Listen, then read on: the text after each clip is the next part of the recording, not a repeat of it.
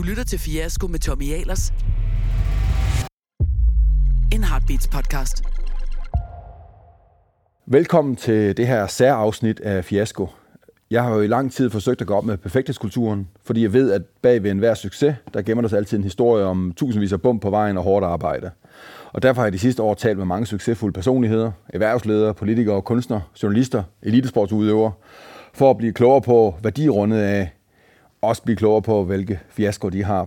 Men et er at begå fejl, øh, det gør vi alle sammen hele tiden. Noget andet er at have et arbejde, hvor nulfejlskulturen den hersker. Hvor fejl ikke bare er lige med læring, men hvor fejl kan have alvorlige konsekvenser for dig selv, eller den organisation, du er en del af, eller for andre. Og i værste fald kan fejl øh, betyde øh, liv eller død. Hvordan er det at stå op til sådan et arbejde hver dag? Det har jeg tænkt at spørge min gæst om i dag.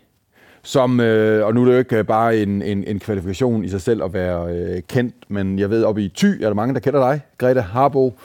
Øh, men øh, det er da ikke så meget rundt i Danmark, så vi skal lige sådan først rundt om, øh, hvem, hvem du egentlig er, før vi sådan dykker lidt mere ned i det. Men tusind tak, fordi du gider at stille op her i dag. Ja, selv tak. Ja. Det var glædeligt. At det, er, det har været, vi har faktisk forsøgt at finde en læge, der vil tale om det, fordi den, den, den nulfejlskultur må jo være meget fremherskende, og det ønsker vi jo egentlig også. Måske den er som patienter, det kommer til at snakke om, men det må også være en speciel organisation, når vi nu snakker om det her med fiasko og eje sine fejl og lære af dem og sådan noget. Så jeg er meget glad for, at du gider at komme med Jamen, her. gerne. Jeg synes, det er meget vigtigt, at vi har taget op, også inden for vores område, altså Ja. ja. inden for sundhedssektoren, hvor det jo er noget, som øh, der er, det er i virkeligheden meget tabubelagt at tale om, øh, i hvert fald interkollegialt, øh, fordi det er sårbart, hvis man bliver blandet ind i nogle situationer, hvor man øh, af den ene eller anden grund kommer til at lave en fejldisposition, ja. eller der sker et eller andet utilsigtet, eller hvad måske.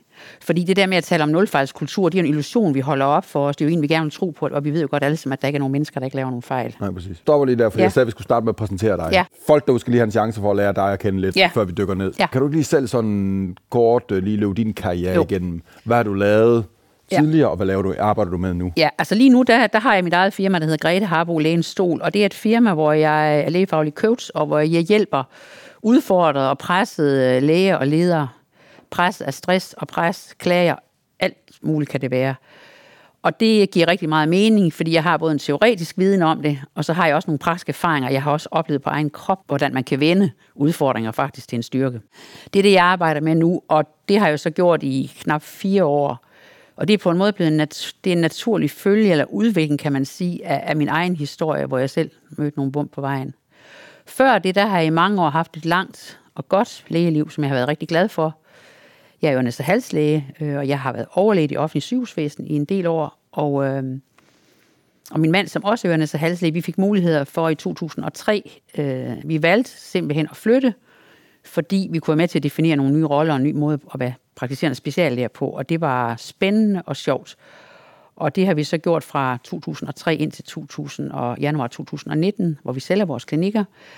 Og man kan sige, at jeg bruger både de erfaringer fra at være overlæge i et offentligt sygehusvæsen, og så det at have sin egen klinik, et Hvor, ydernummer, hvor du var lederen. hvor jeg er leder, og vi Det var har du 12 selvfølgelig også ansatte. overlæge, men, men, men på din en egen klinik havde du ikke en type. chef. Der var det dig, der var den øverste chef. Lige præcis. Og der var ikke så langt fra tanken til handling, Nej, noget, nej. man ville Hvor mange- om. hvor så mange ansatte var der, Der der var vi havde? 12, altså med min mand og jeg. Ja, okay.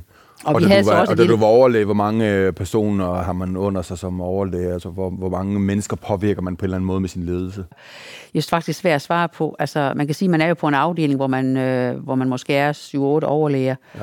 Og så er der 10 yngre læger, og, og så er der sygeplejersker, men, men de har jo også deres egen sygeplejefaglige yes. ledelse. Men det er, en, det, er en, det, er en, det, er en større, det er en gruppe på et eller andet sted mellem 30 og, Ja, ja. og 70 mennesker eller noget, man på en eller anden måde, fordi portørerne lytter også til, hvad overlægen siger og sådan ting, så man, man har det, hvad skal man sige, og man er en, en leder, som folk kigger på i den der organisation. Ja, altså jeg oplever egentlig mere, at da jeg kom ud og havde personale ansvar og sad direkte over for folk og skulle ansætte osv., der er det en helt anden type Ja, det ledelse. godt.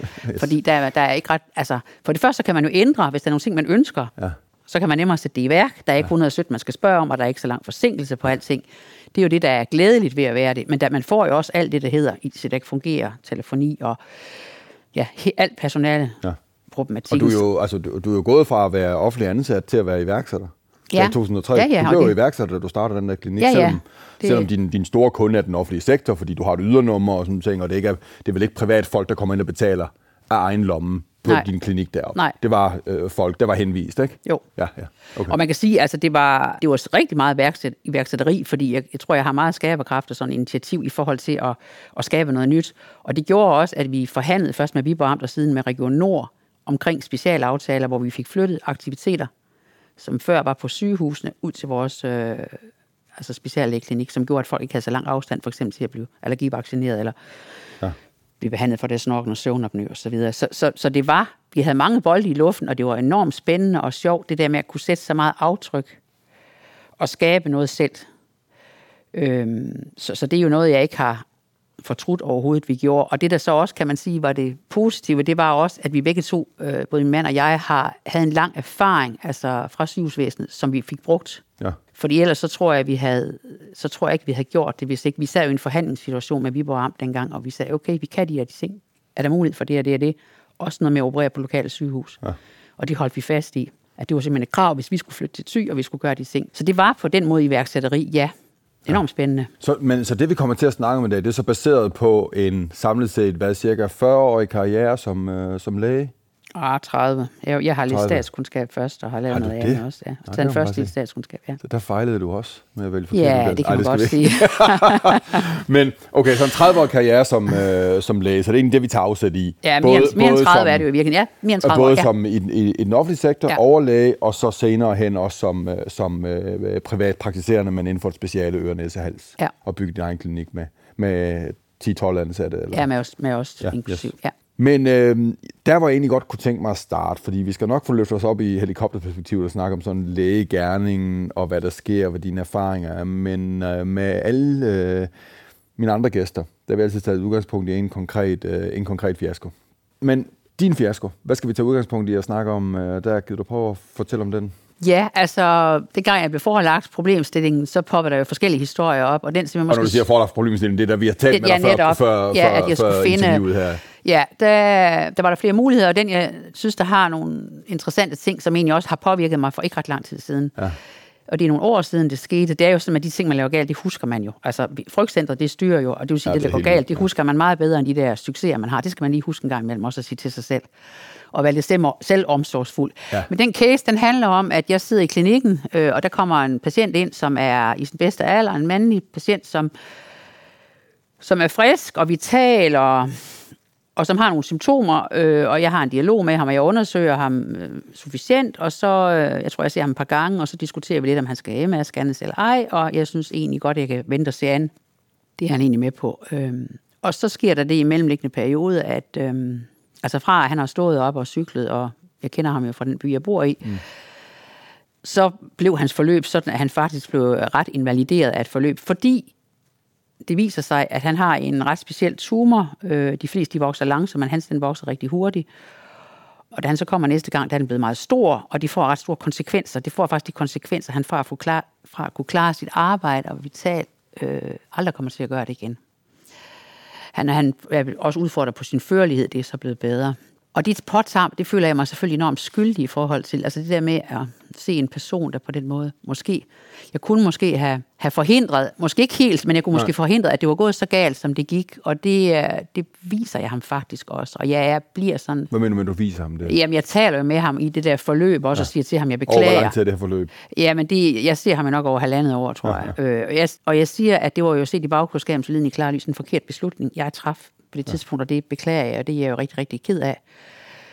Jeg siger jo så også, at han har en af de sjældne tumorer, altså, men, men at, at vi ved jo ikke, det kunne jo, hans prognose kunne jo godt have været bedre, hvis det var sådan, at jeg havde gjort det. Det ved vi jo dybest set ikke. Nej, nej, nej. Nogle gange er der også ventetid på operationer. I virkeligheden så var jeg med til at presse meget på, at han blev opereret et centralt sted i Danmark, fordi der var ventetid. Ja. Så jeg prøvede ligesom på at gøre det bedre, men, men øh, så jeg lever, lever jo med det, som man jo gør med de ting, man laver. Det man er nødt til, man skal også videre i tilværelsen. Og jeg, har, jeg var på det tidspunkt jo ret erfaren læge.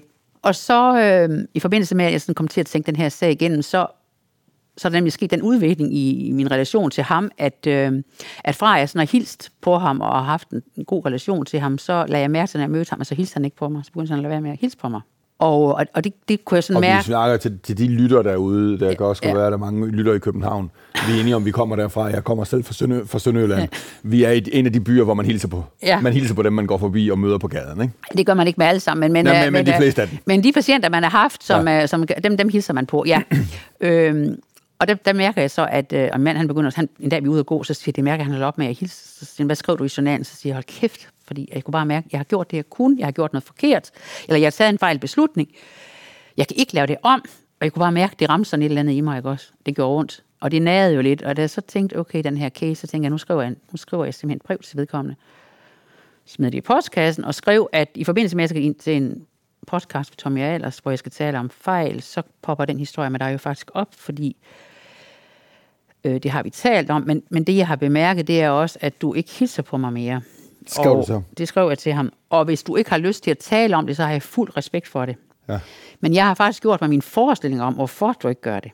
Jeg kender jo lægekultur godt, og jeg ved, vi godt, nogle gange så er vi ikke altid for gode ved hinanden. Der kan man godt sådan tænke, altså, og, man kan, og der er også nogle læger, der siger det til andre, at hvis du kommer til os, så er det aldrig sket. Og Ja, ja, ja. det var da også for dumt, at hun ikke gjorde det. Ja. Så jeg har sådan bygget en historie op om, at der var nogen, der har sagt, at det var også forkasteligt. Ikke også? At Og jeg du ikke havde var gjort. skyld i, at Ja, han at var var i den så- tilstand ja. nu. Yes. Så den historie, den har jeg gået og bygget op, uden ja. egentlig at være bevidst omkring det. Ja. Og jeg siger til ham, han kan ringe til mig den, den dag. Han ringer til mig, og så siger han, hej Grete. Så sagde han, hilser ikke på dig? Ej, det må være noget, du har misforstået, sagde han så. Fordi, så sagde han, der er ingen, som i ingen læger, jeg har mødt, der har sagt noget som helst uforlagt om dig eller forløbet. så det endte jo faktisk med, at det, jeg har gået, altså mere eller mindre ubevidst og følt skam over i forhold til kollegaerne, og måske også følt sig mig sådan dømt over et eller andet sted. Ja. Det har så ikke, har ikke haft gang på jord her. Nej. Så det var sådan ligesom en forløsning også at opleve, at ja, jeg er også rundt af en kultur selv, og det kommer jo et eller andet sted fra, den der tanke, ja, ja. ikke også? Så, så det var egentlig helt rart at få det på plads. Han sagde, du må gerne nævne mit navn, og så siger han, det behøver jeg slet ikke, fordi det er historien i sig selv, der er interessant. Ja, ja. Øh, så, så vedkommende ved altså, at jeg vil tale om den her historie Ja, ja, okay. i dag. Hvordan har han det i dag? Han har det bedre, øh, har et fire timers job om ugen, Okay. men kan cykle og kan gå, og kan, men er jo, er jo et andet sted, end han var, ja. da jeg så ham første gang. Og det har, han har jo også haft en sygdom selvfølgelig, og et forløb, men, og det er, det er heldigvis gået bedre i forløbet. Ja. Det, det er jo en meget, meget fin historie, at øh, vi skal tale om det her, og så ender du med egentlig at få afmystificeret på en eller anden måde, hvor du skal passe på, at jeg ikke tager munden for fuld, men hvor farligt det er at fejle, for det er også lidt det, det her handler om, ikke? Som, og det, jeg prøver at afdække i de her podcast, det er jo også, fordi det er min egen erfaring. Jeg kan huske, da jeg første gang tilbage i 2005 har startet min første virksomhed, har været hos McKinsey i fire år, og synes selv, jeg er en kæmpe succes at starte min første virksomhed for en investor, der skal investere 3 millioner kroner, og så efter ni måneder, der indser jeg, at det her det ikke bliver til noget. Det er simpelthen nødt til at indse over for mig selv, over for de to folk, jeg har ansat i virksomheden, men også for investoren, så de ikke puster, poster flere penge i det. Så må gå ind til investoren og sige, vi, jeg synes, vi skal lukke ned nu her sige, og, og stoppe det her. Så jeg har tabt 3 millioner kroner af din, dine, dine penge, og lovet dig for 9-10 måneder siden, at nu skal du bare se, det her det er det bedste siden skiveskåret robrød. Ikke? Øh, og der oplevede jeg jo, at alt den frygt, jeg har bygget op og sådan ting, og nærmest ikke sov før den der nat, vi skulle have det der afgørende bestyrelsesmøde og sådan ting, ikke? det var jo jo gjort fuldstændig til skam for den investor, han sagde tak. Og han sagde så tak, fordi at han var vant til, at iværksætter var nogen, der bare lige skulle bruge 3 millioner mere. så, så han kunne ende med at tabe 6 millioner eller 9 millioner, før man indså, at det ikke kunne lade sig gøre. Mm. Så det var derfor, han sagde tak. Og han mener jo ikke tak for, at du har tabt de her penge, men han mener tak, fordi det var en del af gamet at det også er sådan, at når han investerede. Så det var sådan min, og den fik jeg sådan tidlig i min karriere, som, som det var som 29 år, ikke? der får jeg den der læring, at prøv lige at høre, selv det der, du kan bygge op i forhold til, hvor forfærdeligt det så endelig er, når du fejler med et eller andet, du havde sat dig for, så ender du alligevel med, og, og, og en eller anden med det omgivende samfund, personer, uanset hvad det er, ender med at sige, lige at høre, det er jo ikke din skyld. Og det er jo egentlig det samme, ja, ja. han siger til dig. Lige præcis. Altså, der er en enorm- enorm forløsning i det, kan jeg mærke. Altså, det gør jo også, det bekræfter mig i noget, som jeg har, øh, nok har været en, en strategi, jeg har haft mere eller mindre bevidst om, at det der med at blive ved åstedet, det er det vigtigste, når noget går galt. Ja. Altså, jeg er opdraget til, at man ikke skal stikke halen mellem benene, man skal tage tyrene ved hornene. Ja. Altså, og det kan man ikke altid gøre, for det kan godt være så...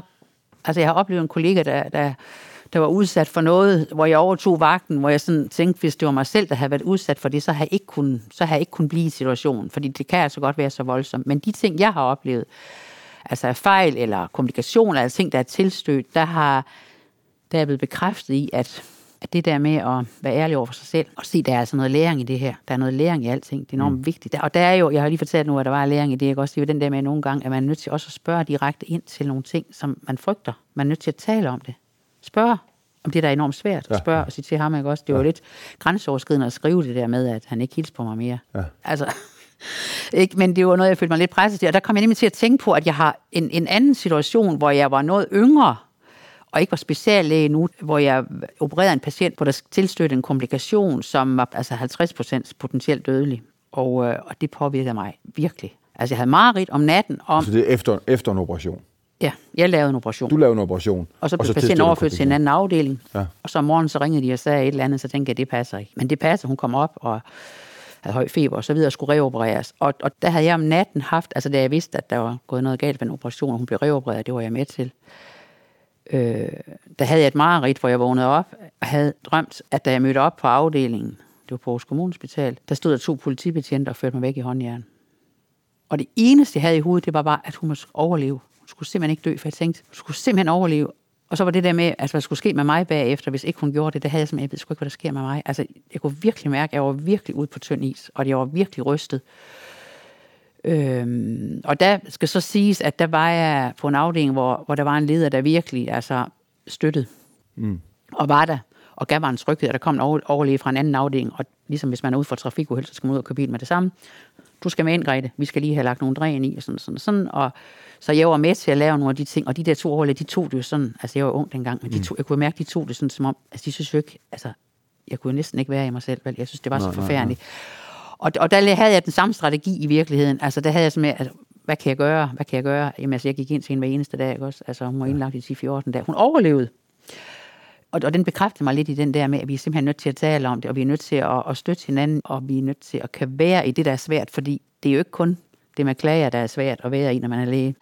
Det er en af de ting, men der er mange andre ting, der er svært at være i. Alvorlig sygdom og død og tragiske omstændigheder og ja. modgang og alt muligt andet. Der er jo rigtig, rigtig meget, der er svært at være i, og der er min holdning og strategi også, at vi som for at skal kan være i det, det er jo ikke noget, vi lærer på studiet, eller det kan man træne, altså man kan træne selvomsorg og omsorg for andre, så man kan blive i, øhm, i jobbet, og man kan være i det, der er svært, uden at blive enten udbrændt eller distanceret, altså en kold skid, ja. fordi man ikke kan have det.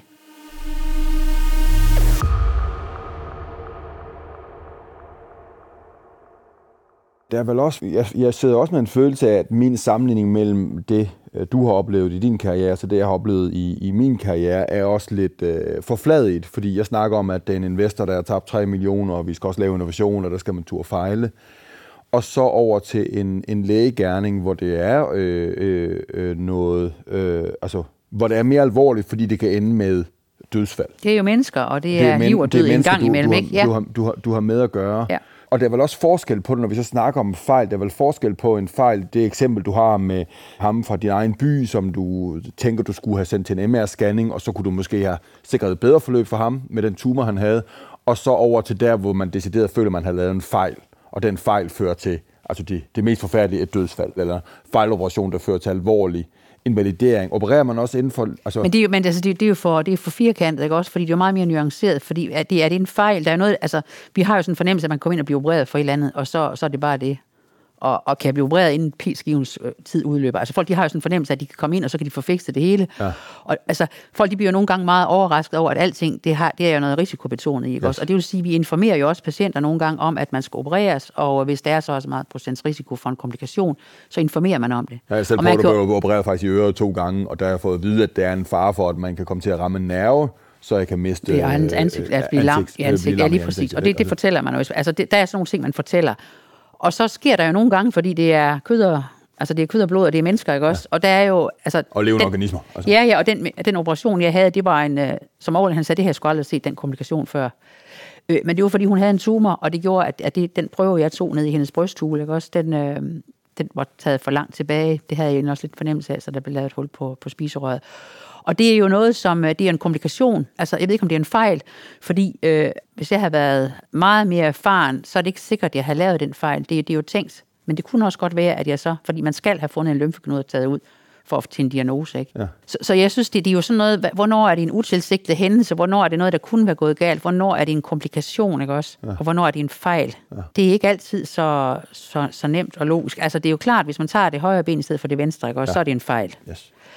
Men hvis man laver en operation, hvor der så tilstøder nogle ting, eller hvor der er nogle øh, anatomiske forhold, der gør, at dit blodkar ligger på en anden måde, altså, der ved man godt som kirurg, at man skal have den allerdybeste respekt og ydmyghed, hver gang man går ind, og man skal betragte hver operation som noget helt nyt. Ja. Og der er risikoen jo lidt nogle gange, hvis man bliver meget erfaren, og synes, her går det enormt godt. Ej, det går godt, det her.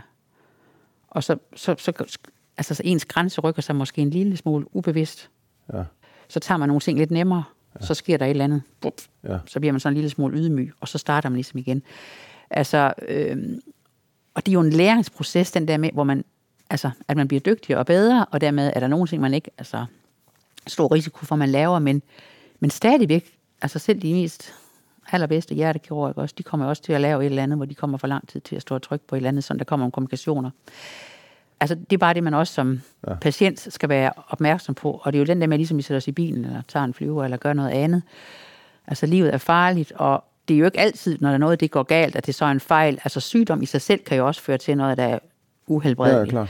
Og nogle gange så er det ligesom om, vi er blevet sådan nogle forbrugere, ligesom går ind i et supermarked, nu går vi hen, vi skal bare hen og have fikset og ordnet det. Ja. Det er mere kompliceret end som så, og der er jo også nogle sygdomme, altså nogle gange så klager folk over det ene og det andet, ikke også? og så kan man sige, okay, altså beklager, men altså den sygdom, som folk de får, den har vi, er vi jo ikke her over nogen Nej, nej, lige præcis. Nej. Og så gør vi det så godt, og så ansvarsfuldt, som vi kan, og nogle gange så går det ikke ligesom det skal. Og de der nuancer, de er altså enormt vigtige at få ind i det, fordi som det er nu, jeg kan jo se, hvor stor en pris kollegaer, yngre måske især, de betaler for at blive blandet ind i klage og frygt. Altså, så, så altså, jeg vil jo rigtig gerne, hvis, hvis vi kunne se på det med lidt blidere og venligere øjne. Det, der er jo grundlæggende to meget, meget interessante spørgsmål. Det ene er, hvad gør det ved vores både læger og sygeplejersker som individer og hele vores sundhedssektor at have den her nulfejlskultur og ikke have åbenhed om, omkring det. Og det andet interessante spørgsmål er, hvad er det, der gør, at vi ikke har åbenhed omkring det og, og leger, at vi har en nulfejlskultur, eller har en nulfejlskultur. Ikke?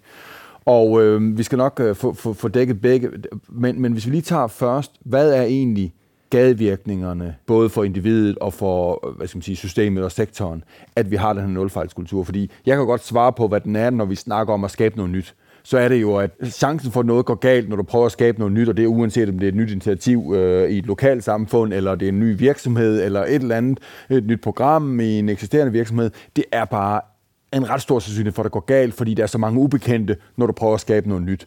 Og hvis du starter med at prøve at skabe noget nyt, og er for bange for, at det går galt, så får du ikke skabt det nye, fordi så går du ikke langt nok med det, og så tør altså det grundlæggende set handler ikke om, du tør ikke at løbe risikoen, og så får, får du ikke skabt det nye. Men det er jo ikke det, vi taler om, når vi taler at gå ind og lave en operation, en hjerteoperation eller en øreoperation eller noget. Hvad er det for noget, vi taler om inde i... Inde i, øh, i, i Jamen det er jo det, altså når vi nu, øh, hvis man nu er yngre læge og er bange for, at man kommer til at lave, og frygter, at man kommer til at lave noget forkert, eller man er bange for en klage, som man bliver hængt ud, ja. der er risikoen jo, at vi lader os styre af frygten også i vores behandling. Øh, og det er der flere ting i. Altså derfor det første, det er, altså i mødet mellem læge og patient, der er det enormt vigtigt, at man er åben og lyttende. Ja. Mange diagnoser, dem kan man jo stille bare ved at kigge på patienterne, hvordan de trækker, hvordan de sidder i stolen, og hvordan de omtaler deres symptomer. Ja. Du skal være åben og nærværende til stede. Det mærker patienten med det samme. Det er den gode læge, det er den gode dialog, det er den ja. gode kommunikation. Hvis lægen, som i 25-30% af tilfældene viser sig, at yngre læger, de siger, når de sidder i en konsultation, så er frygten med i konsultationsværelset. Ja. Det vil sige, de sidder og tænker på hele tiden, at det er en patient, der kan klage. Der er nogen, der er værre, journalister, advokater. Hvor mange procent siger du der? 25-30 procent. Wow. Og de siger også, at deres handlinger, de bliver styret af den frygt. Og det, der sker, når vi kommer op i vores frygtsystem i hjernen, vi har tre følelsesregulerende systemer, og når vi er i frygtsystemet, det er, at så kommer det til at handle om mig, mig, mig. Så kommer det til at handle om lægen. Ja. Hvordan overlever jeg? Hvordan undgår jeg en klage? Ja. Og hvordan gør man det? Jamen det kan man jo blandt andet gøre ved at bestille en masse blodprøver og en masse CT-scanninger. Fordi så har man dækket sig selv ind. Det gode samariterråd, det er jo først luftvejene fri, ikke også? Ja, ja. Og så ryggen fri. Men nu er det blevet sådan, og det er jo helt, helt forkert, at fokus i den der konsultationssituation, den er jo flyttet fra, at, at det er en dialog, og det er patienten i fokus. Se, hvis det er frygtstyret, så er det blevet som, hvordan overlever jeg? Hvordan undgår jeg en, en uh, klage? Hvordan undgår jeg at blive hængt ud? Ja. Så laver man det, der hedder defensiv medicin, ikke også? Ja. Så øh, bestiller man en masse blodprøver og ordinerer en masse hvad hedder det, øh, undersøgelser måske. Og hvad gør det så? Jamen det gør, at patienterne de bliver usikre, fordi så kommer nogle tilfældige fund. Der sidder måske nogle røntgenlæger, der også skal dække sig ind. Ja. Så de skriver, at der er en eller anden plet der, som vi nok skal udredes lidt mere, og der er en plet der, og der er et eller andet, som måske skal, altså det har jeg oplevet selv, ja. øh, som nok skal undersøges yderligere. Og så kommer vi i et eller andet, for det første bliver det jo meget fordyrende for samfundet, og det gør, at patienterne de bliver enormt usikre. Og der kan man sige, altså, så det er en af konsekvenserne af, at frygten får lov til at styre. Fordi, og, og bare sådan for at skære det helt ud, fordi at den læge, der sidder med, hvis det var mig som patient, vil ud fra med hele den læges øh, medicinuddannelse og 10-årig eller 5-årig erfaring, burde faktisk bare ved en meget lyttende samtale mm-hmm. kunne afklare det og stole på sin øh, erfaring og begrebsapparat og sådan ting til at sige, ved du hvad, det er det her, du fejler, eller Ja. du fejler Ja, ikke og man kan lytte, og man kan gøre alt muligt. Altså man har jo nogle håndgreb, der er jo rigtig meget, der hedder klinisk undersøgelse, ikke? Også, ja. som ikke bare er scanninger. Og hvis man når til et eller andet, man ikke kan finde ud af, jamen, så må man spørge en ældre kollega. Ja. Altså det er jo det, man kan gøre, kende sine begrænsninger fagligt, og sige, hvis ikke jeg kan det her, så må jeg spørge nogle andre, og så have en mere sikkerhed i det. Fordi man tror på og hviler i sig selv og taler fra et, et trygt og godt sted, hvor man kan se på patienterne med åbne øjne og kan tænke akademisk og åbent og kreativt og ikke være låst fast. Og når jeg taler om frygten, så har jeg jo ikke sagt det, det drejer sig om i virkeligheden, fordi det er, at vi har fået et eller andet bulldozer, ikke også, som er politisk bestemt, som man havde for, fordi der var nogle kollegaer, som måske sad og lavede noget, der var noget lort, og det er, jo, det er jo ikke det, vi taler om her, vel? Altså, det, det skal man altid slå ned på. Men så lavede man et system, som kom til at ramme alle, som hedder Styrelsen for Patientsikkerhed med patientklager, hvor patienter, hvis de er utilfredse med et behandlingssted eller en læge, så kan de indgive en klage. Og så kører der en sag, og øh, man bliver ikke hørt særlig meget som læge, og man kan, hvis der bliver en fældet en dom, øh, så kan man ikke gøre indsigelse, og det er jo noget, der bliver, det bliver jo sådan halvoffentligt også. Mm. Så det her Styrelsen for Patientsikkerhed, det er blevet sådan et monster, der er kommet ind, altså skabt ret meget lidelse i virkeligheden. Og skaber endnu mere frygt. Altså, som jeg ser det, så er det det, der har været med til at skubbe til den frygt, fordi, altså, da jeg fortalte om de historier, altså de to cases, jeg har nævnt, der var jeg ikke bange for en klage. Nej. Det har ikke fyldt dengang. Der var den der med, at altså, hans førlighed, den første patient, Ja. og den anden, der var det, hun skal bare overleve. Ja. Og Og, så og hvor, hvornår de her, sådan, års, hvad er årstallene på de her to Ja, øh, men sager? altså, da jeg var yngre læge, det er jo mange år siden, og det andet, det var i 2016, men der var jeg erfaren. Ja. Og det betyder noget, fordi der har jeg en eller anden tillid at tro på. Altså, der hviler jeg mig selv fagligt. Ja. Så, altså, så der, noget eksisterer, mere, der eksisterer system med, med, ja, med, men med det har bare ikke, ja, og jeg har da også fået klager der, ikke også, altså, som, ikke er, altså, som, som ikke har givet medhold. Jeg har fået en klage, hvor, hvor, jeg, har, altså, hvor, der, hvor jeg har lavet en komplikation til en operation, hvor patienten har fået en erstatning, og det er helt fair. Og ellers har jeg selvfølgelig blandt ind nogle klager, hvor, hvor der ikke er blevet givet medhold. Ja. Men, men jeg kan jo se, at Styrelsen for Patientsikkerhed er kommet til at fylde rigtig, rigtig meget for ja. de unge læger. Vi har jo et andet system, der hedder utilsigtede hændelser, som er et mere, som er et bedre system, fordi der er noget læring i. Ja. Det det er, hvis man, sådan, hvis man siger, at der er et eller andet, der var ved at gå galt, eller så, noget, der så, gik det er, galt. et- så, så det er et, hvad skal man sige, et opbyggeligt positivt system, Ja, der, der handler om, at man internt i afdelingen selv finder ud af, at Ja. nu var der en utilsigtet hændelse, mm. og så beslutter man selv, hvad skal vi lære af det? Er det, ja, er, er det, ja, det er system, en årsagsanalyse, ja. er, er, Hvor- er, er det system ærligt nok, når det er sådan, at selv... Det, Ja, det, det kan man jo diskutere. Det, er- det har selvfølgelig sine begrænsninger, men det er i hvert fald et system, som opmuntrer lidt mere til tillid og tryghed, og også til at se på, at der er nogle gange, det er jo ikke kun én person, der er blandet ind i en klage. Nogle Nej, gange kan det jo være mange mennesker. Ja. Og det kan være med til at ændre nogle procedurer lokalt. Og det er ikke noget med, at Styrelsen Patientsikkerhed, det er ligesom blevet presset ned over alle. Ja. Her, der kan man sige, hvis vi har noget på en afdeling, vi har nogle specielle udfordringer, så kan vi gå ind og analysere det. Ja. Og så kan man tage det op, der hvor det er et problem, så behøver alle andre ikke blive blandet ind i det. Nej. Det er jo et meget mere altså, positivt og lærende system, som selvfølgelig også har sine begrænsninger. Øh, Nogle steder fungerer det rigtig godt, og nogle steder fungerer det ikke så godt. Og jeg har læst mig til, at der hvor det fungerer rigtig godt, det er der, hvor man virkelig tager en feedback på de der forløb, der Ja, klart. For ellers så føler folk også, altså i dokumentationstiden, tider, tidsalderen kan man sige, der er det jo også noget med, hver gang man skal lave sådan noget, så går det måske fra den tid, man har med behandlingen. Ja. Så, så der er selvfølgelig, men, men det er bare et system, som man kunne udbygge øh, altså, øh, positivt, synes jeg, fordi det også bygger på tillid. Så, så, så det ene konsekvens af, af, at frygten for at fejle, nulfejlskulturen er så massiv, det er helt konkret, at de læger egentlig bliver dårligere læger. Ja, de giver en dårlig behandling, kan man sige. Det for giver, en, man, det giver en dårlig behandling, Ja, fordi som så man- ender med at være dyr og Ja. for, for, for, os alle sammen. Har det også den konsekvent, at lidt som vi snakker om med det her system for utilsigtede hændelser, at man også bliver dårlig til at lære? Ja, det gør man, når man er i frygtsystemet. Ja. Altså, fordi altså, der, der, er vi bare ikke... Altså, frygteligt handler om overlevelse for os selv, dybest set, ikke også? Altså, Og der er vi ikke åbne overfor. Der er vi ikke åbne overfor. Altså, der- der er man nødt og vi til at vil ikke være- engang diskutere det. Nej, det kan jo være... Altså, vi kan jo have forskellige strategier, når vi frygter, ja. så kan vi jo skyde skylden på alle andre. nogle andres skyld. Ikke også? Ja. Og man kan også sige, det er mig, der ikke er god nok, så jeg må hellere lade være med at være læge. Altså, jeg må hellere... Nogle de drømmer om, det Så, så kaster det kan også føre til, både på sygeplejersker og læger, at nogen simpelthen forlader, Ja. øh, Ja. for, forlader sektoren og siger, Ja. ja. det skal ikke være så. På et webinar i Lægeforeningen, der hørte jeg om, at der er en tendens til, at yngre læger, de søger over i specialer, der ikke er direkte patientkontakt. Og jeg har en, øh, jeg, har, jeg arbejder jo individuelt, og altså, så en af de der, det jeg kender fra min praksis, det er også, at altså erfarne læger faktisk, jeg kender et par stykker, der er holdt før tid, fordi den ene, hun var blandet ind i en kollegas klagesag. Øh, hun gik ind og støttede, fordi hun synes, at det var, hun synes, det var urimeligt, den klage. Den klage endte med, at hendes kollega blev fyret. Og, og hun prøvede ligesom på at støtte så godt hun kunne som kollega, og var på sidelinjen i et langt forløb. Og hun sagde, at det gjorde simpelthen det ved hende. At se, at han blev uretfærdigt behandlet. At når hun så patienter, så begyndte hun at se dem som fjender. Hun så dem som potentielle klager, og hun, hun er erfaren. Hun begyndte at ændre sin praksis, altså defensiv medicin. Hun begyndte at gøre noget andet, end det hun plejede at gøre, hvor hun stolede på hendes egne evner ja.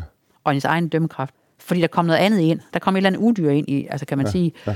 Som, som gjorde, at hun, øh, hun handlede på en anden måde, og det var hun godt klar over, at det ikke. Hun havde så også en, en, en ledelse, der ikke holdt hendes ryg ja. i det, fordi der kunne man jo godt tale, tale om det på afdelingen som strategier. Så der er, altså det har nogle handlingsmæssige konsekvenser, at vi har et system. Altså det skaber meget lidelse og tøvnløse nætter og hjertebanken og frygt. Og vi har jo også det, altså jeg har hørt yngre læger, der siger, at de kommer hjem. Vi har jo et system nu, hvor folk ikke er indlagt ret lang tid. Da jeg var yngre, der så man jo en patient, og så næste dag, så hørte man, at det var gået. Så fik man ligesom læring i at se den der diagnose, jeg troede, det var. Var det så også det, eller var det noget andet? Nu er patienterne jo ude, før de næsten kommer ind. Ja. Og det vil sige, at de yngre læger, de går med sådan nogle små sædler i lommerne, hvor de skriver navn og CPR-nummer op på de patienter, de tager imod. Fordi der er meget læring i at vide, dør de af den der lidelse, de kommer ind med, eller var det noget helt andet? Fordi de kommer ind, så er patienten over alle bjerge.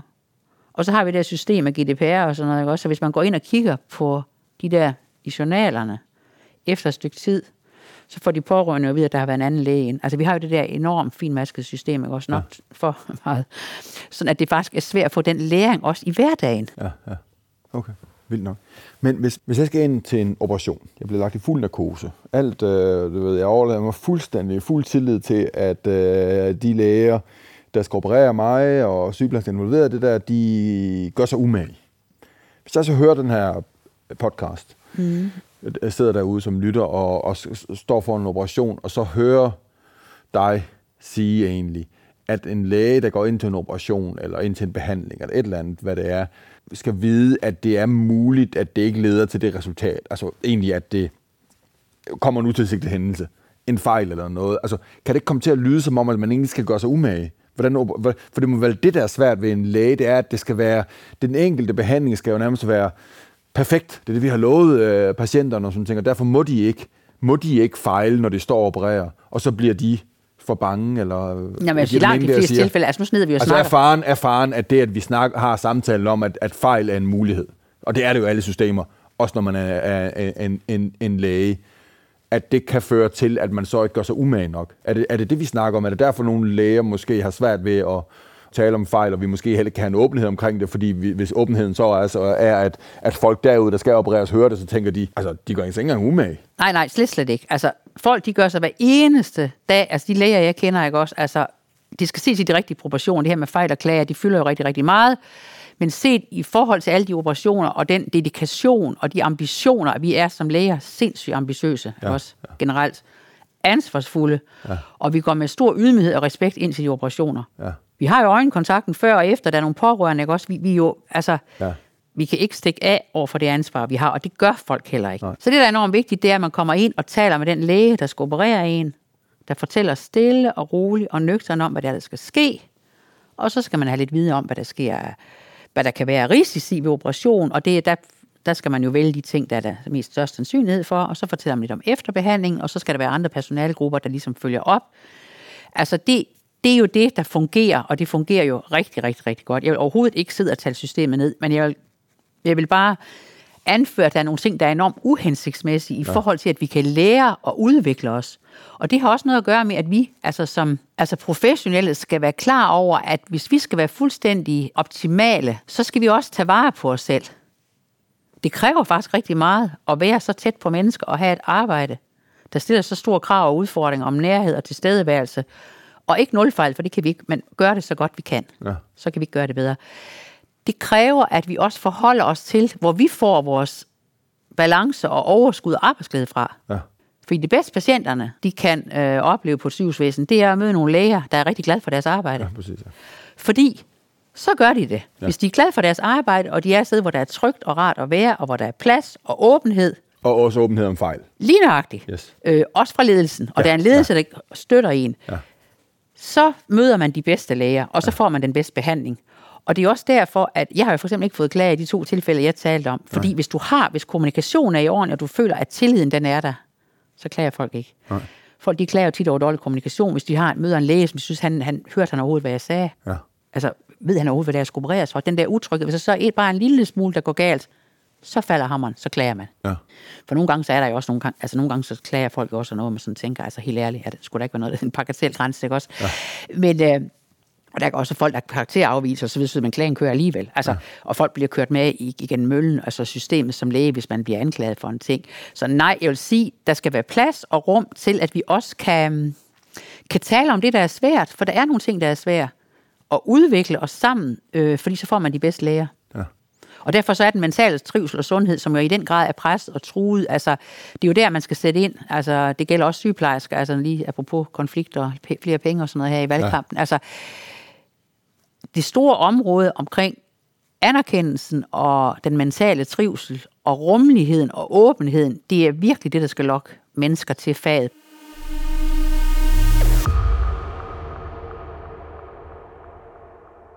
Vi er vel også i en situation, at selvom det kan være, øh, du siger, at 25 procent af yngre læger tager den der frygt med ind i den første øh, samtale med, med en patient, men det er vel også sådan, at den nulfejlskultur, den sætter sig hos mange flere end de 25 procent af yngre læger. Den sidder i sygeplejersken, og hun skal ind og tale med nogen. Altså det sidder vel i hele systemet, fordi vi har bygget det her system op omkring, at du helst ikke øh, må fejle.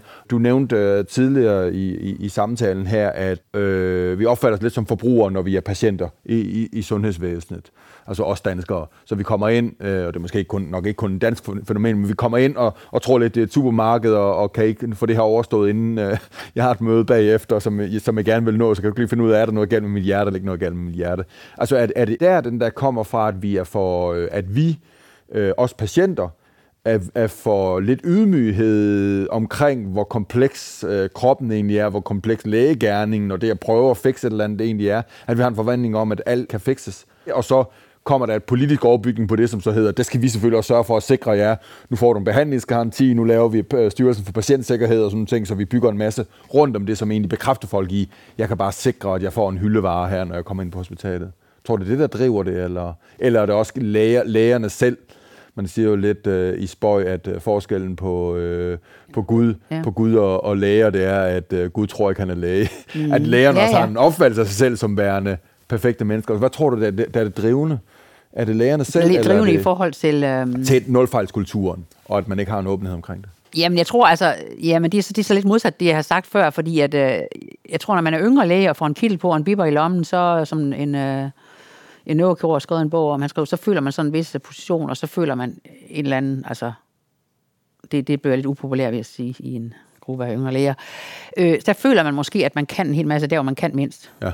Det er den der med, hvad er usikkerhed. Altså, når man, når man ved mindst, så, ved, så tror man, man ved en masse. Fordi ja, ja, man, præcis, ja. Og når no. man så bliver erfaren læge, så finder man ud af, at man har meget større skæbnefællesskab med en patient, der ligger derinde og får en himmelparis, altså en lam sin ene side efter en neurokirurgisk operation. Altså den der, at det er menneske, der møder menneske, at man som læge også tør sætte sig selv i spil som et helt menneske, der har rigtig meget til fælles med patienterne. Ja, ja. Det er jo en rigtig god strategi, og den, den kommer jo som regel, eller nok måske med en vis modenhed, ja. at den der rolle, man har, den kan man se på på en lidt anden måde. Ja, Fordi når man er ung og kommer ud, så har man også brug for, at man er en autoritet. Man er ikke helt så meget en autoritet, som man var for 30 år siden. Fordi folk de har googlet og læst en hel masse, og de skal egentlig bare ind og have en dialog med lægen om det. Altså, ja, apropos ikke også det, du sagde før. Ja, det der, altså, at det er et standardprodukt, og nu har man ind og læse om det, og hallo, kan vi ikke lige få det, og kan ikke få det på tirsdag, og jeg skal ud og rejse, kan det, kan det ikke lade sig gøre? At der har vi nogle nok lidt opskruede forventninger, i hvert fald i forhold til, at vi vil betale for øh, hvad man kan få. Men jeg tror også, det er noget med, at man er lidt for, for, altså, at fokus er flyttet lidt fra den der med, at det er en vare, man leverer, og så kunne det lige så godt være en robot. Der er også nogle ting, robotter kan lave. Altså, vi skal tilbage til det der med, at det, det, det er mødet mellem hele mennesker, ikke ja, også? Ja. Og hvor, der, hvor vi har mere fælles læger og patienter i virkeligheden, end det, ja, der skiller. Ja og det har vi også i lægeverdenen. Altså, vi skal ligesom se på, hvad er for nogle grundvilkår, vi har, hvad er det for nogle overlevelsesstrategier, hvad er det, vi skal lære, hvordan kan vi lære at være i det, der er svært, og det er der jo masser af strategier og træninger, man kan, man kan øve i, så man også begynder at implementere nogle steder, altså hvor man har ambitioner og øh, visioner om at gøre noget andet, fordi mentalt. For I er nødt til at skal finde en anden måde at være i de roller på. Ja. Øh, og det skal patienterne så også. Men jeg tror, det føles men, men, men, men du siger også, at det har også noget at gøre med, hvad det er, vi som som, øh, nu siger jeg nærmest vi, som jeg stiller ikke op til valget her, men, men, men hvad, man, hvad samfundet lover patienterne.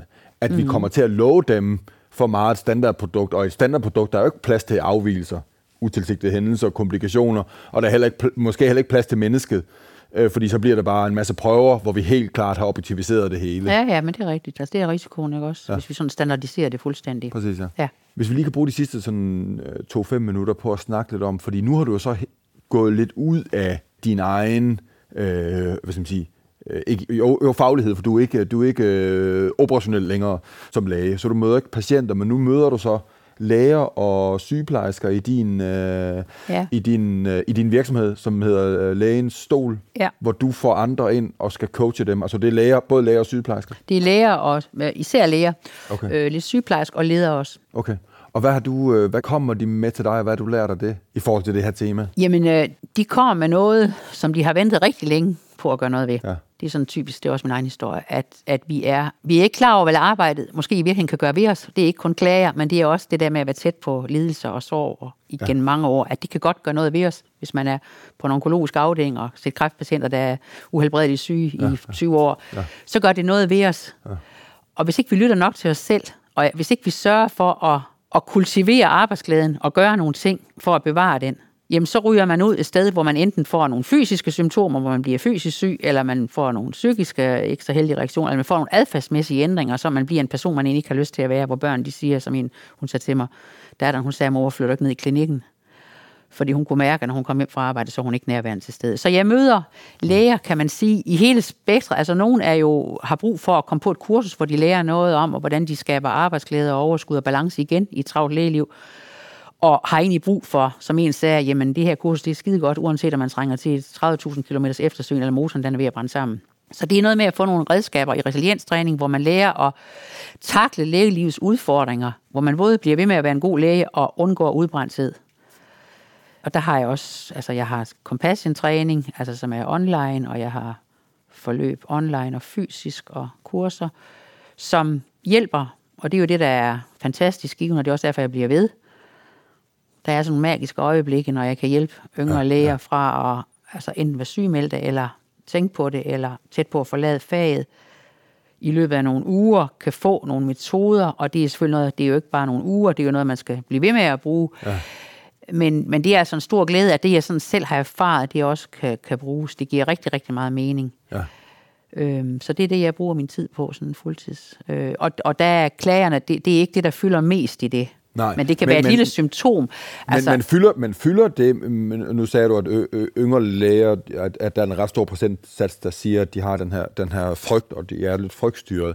Er det, øh, jeg forstår udmærket godt, øh, og, og det må jo være, altså, der er også en kæmpe taknemmelighed øh, fra mig i forhold til, at man gør det her år efter år, som netop er at se andre menneskers øh, øh, lidelser og sorg øh, der er. Ikke? Så det må selvfølgelig gøre noget ved de mennesker. Det er fantastisk, at du så hjælper dem med, hvordan de kan forholde sig til det, og stadigvæk sørge for, at de kan have en, have en arbejdsglæde. Men den del omkring frygten for at fejle, er det et, øh, ikke decideret klagerne, men frygten for at fejle, er det et, øh, et stort tema for dem, der kommer til dig? Jamen, folk har jo oplevet nogle ting, hvor de har oplevet, at, øh, at de har været igennem, trukket igennem nogle sager. Altså, at det kan være, at folk er blevet fyret, fordi, at de, ja. Fordi de dybest set har været så presset og stresset i så lang tid. Og hvis man gør det, og der så er et eller andet, der lige trigger en, Ja. så kan man komme til at sige eller gøre noget, man kommer til at fortryde. Ja. Så, så der kan være mennesker, der er faktisk blevet fyret, og, og, det er folk i alle positioner. Altså det er fra yngre læger og til øverste stillinger. Det kan være, at altså det kan være følgerne af en klage, eller at, jamen jeg har også oplevet, at der er nogen, der, der er også personalemæssigt har været udfordret på nogle ting, som altså i en presset og stresset hverdag gør, at små ting lige pludselig kan blive til store problemer, altså i forhold til at ledelse for eksempel. Øh, hvis, ikke man, hvis ikke vi er selv omsorgsfulde og finder ud af, hvordan vi takler vores eget liv og lærer, hvor vores grænser går, og hvordan vi takler det, der er svært, og hvad det er, der trigger os, og hvordan vi kan lære at takle konflikter på en bedre måde, ja. eller hvordan vi kan lære at handle på en anden måde. Altså jeg vil sige, det er hele spektret, og det viser sig også, når man kommer til at arbejde med folk, at det der med at skille arbejde og privatliv, det er jo svært, fordi hvis tingene ikke fungerer det ene sted, jamen så påvirker det det andet, og så det hænger jo tit sammen, og derfor er det både en blanding af noget arbejdsudløst pres og stress, der så også bliver noget personligt. Jo, men, og du bærer jo egentlig også dem om, som jeg synes er, er meget ærlig, men det er der sikkert også nogen, der mener, man nærmest ikke skal, at man skal tage det hele. Man er et helt menneske også, når man er på arbejde. Det mener jeg også. Ens arbejde er, er, fylder noget privat, men en, den, man er som person, også fylder noget, som man kan møde det andet menneske, der sidder der i en privat situation mm. øh, på et hospital. Også fordi frygten, ikke, også, som vi snakkede før, den kommer jo både indenfra, men den kommer også styret ud fra systemet. Ja, klar. og der har vi jo hver vores historie med os, og det vil sige, at der er jo nogen, der bliver trigget nemmere af nogle situationer end andre, fordi vi jo har de, de livserfaringer og de værdier med os, vi nu har. Ja. Og derfor så synes jeg, det er enormt vigtigt at, altså, at se på det som det hele menneske. Grete, tusind, tusind tak, fordi du gad at komme med. Jeg har bare lige én ting, som, og det har vi ikke snakket om, inden vi øh, optog den her podcast, om vi skulle snakke om det her. Men, men, men, øh, men det gør vi det alligevel. Vi, sid, vi sidder her en torsdag i København og optager øh, den her podcast. Øh, på tirsdag, podcasten bliver sendt lang tid efter det her, øh, vi har optaget det, men på tirsdag der er der valg i Danmark. Lad os nu sige, at øh, Lars Løkke han øh, skal sætte, øh, han Moderaterne får seks ministerposter, og Lars Løkke han beslutter sig for, at øh, Moderaterne vil gerne have sundhedsministerposten. Han skal ikke selv have den, han skal finde en sundhedsminister, og så ringer han til dig, fordi han har ikke, øh, han skal finde en udefra, ikke en fra folketingsgruppen, så han skal finde en rigtig god sundhedsminister. Så du bliver sundhedsminister. I, tak for tilliden. Hvad er det første, du vil, øh, du vil gøre noget ved, hvis du var sundhedsminister? Jamen, uha, der er masser. Ja. øh, og jeg vil sige, det er, at det med driften Ja. og de to streger under det økonomiske, det skal være den mentale trivsel, vi skal se på. Ja. Vi er bare nødt til at gøre noget andet, end det vi har gjort i alle de her år. Der skal tilføres ressourcer, men der skal også tilføres nogle andre værdier. Der skal sættes nogle andre normer, og det har jeg nogle helt konkrete bud på. Altså det er kurser, og det er uddannelser inden for selvomsorg, compassion-træning, resilienstræning, og det er lederne, det er alle, der skal skabes en ny mentalitet. Der er nogle steder, de er startet. De kan tage til Esbjerg og se, hvad man gør for at fastholde studerende, medicinstuderende derovre. Ja. Der er masser at tage fat på, og det er med fokus på, at den mentale trivsel, hvis ikke vi ser på det, så bliver det simpelthen for dyrt. Vi har ikke råd til at lade være med at koste nogle penge på den mentale trivsel. Det lyder lige frem, som om, at du vil sige ja, hvis Lars Løkke ringede. Men det må vi se, når vi, når vi, når vi sender den her. Greta, tusind, tusind tak, fordi du gad ja. at komme her i dag. Det var en fornøjelse. Det var en kæmpe fornøjelse her. Ja, Tak tak. for det. Tak, tak.